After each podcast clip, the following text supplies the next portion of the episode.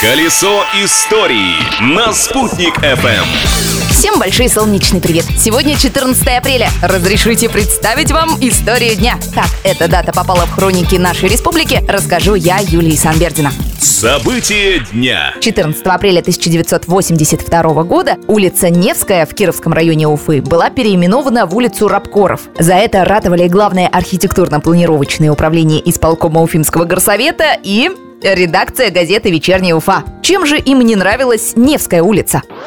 Дело в том, что незадолго до этого в состав столицы Башкортостана вошел небольшой городок Черниковск, в котором была и по сей день есть улица Александра Невского. И уфимцы стали путать улицы Невская и Невского. Тогда и было принято решение о переименовании. Кстати, Рабкоров – это не фамилия какого-то видного деятеля. Рабы и коровы тут тоже ни при чем. Улица названа в честь рабочих корреспондентов. Личность дня. От рабочих к военным. В этот день, в 1925 году, у нас в Башкирии родился моряк-подводник, командующий Тихоокеанским флотом, кавалер множества орденов и медалей Владимир Петрович Маслов. Помимо этих регалий, наш земляк мог бы стать еще и обладателем звания первопроходца, рассказывает родственник адмирала, капитан первого ранга Михаил Борисович Маслов. У нас официально в 1961 году ходила наша подводная лодка «Ленинский Комсомол» на Северный полюс. Так вот, за год до отряд под командованием Владимира Петровича Маслова пошел на Северный полюс. И, конечно, он мог стать героем Советского Союза. Но случилось так, что реактор, энергетическая установка ядерная, там произошел сбой, и они чуть-чуть не дошли до Северного полюса, они вынуждены были уйти обратно. Впрочем, Владимир Петрович Маслов все-таки был в некотором роде первопроходцем. Он стал первым и пока единственным полным адмиралом из нашей республики и учредил так называемый День капитана. Проводил по вторникам специальные собрания, на которых командиры разбирали стратегии боев времен Великой Отечественной войны. Праздник дня!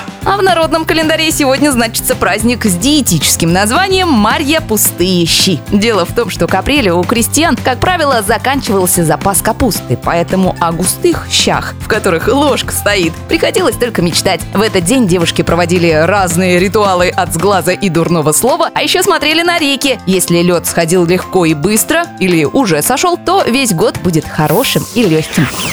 Пусть удачным и успешным будет и этот день, а некоторые события и вовсе станут частью истории, о которой мы поговорим в будущем. Все потому, что прошлым нельзя жить, но помнить его необходимо. Колесо истории на Спутник FM.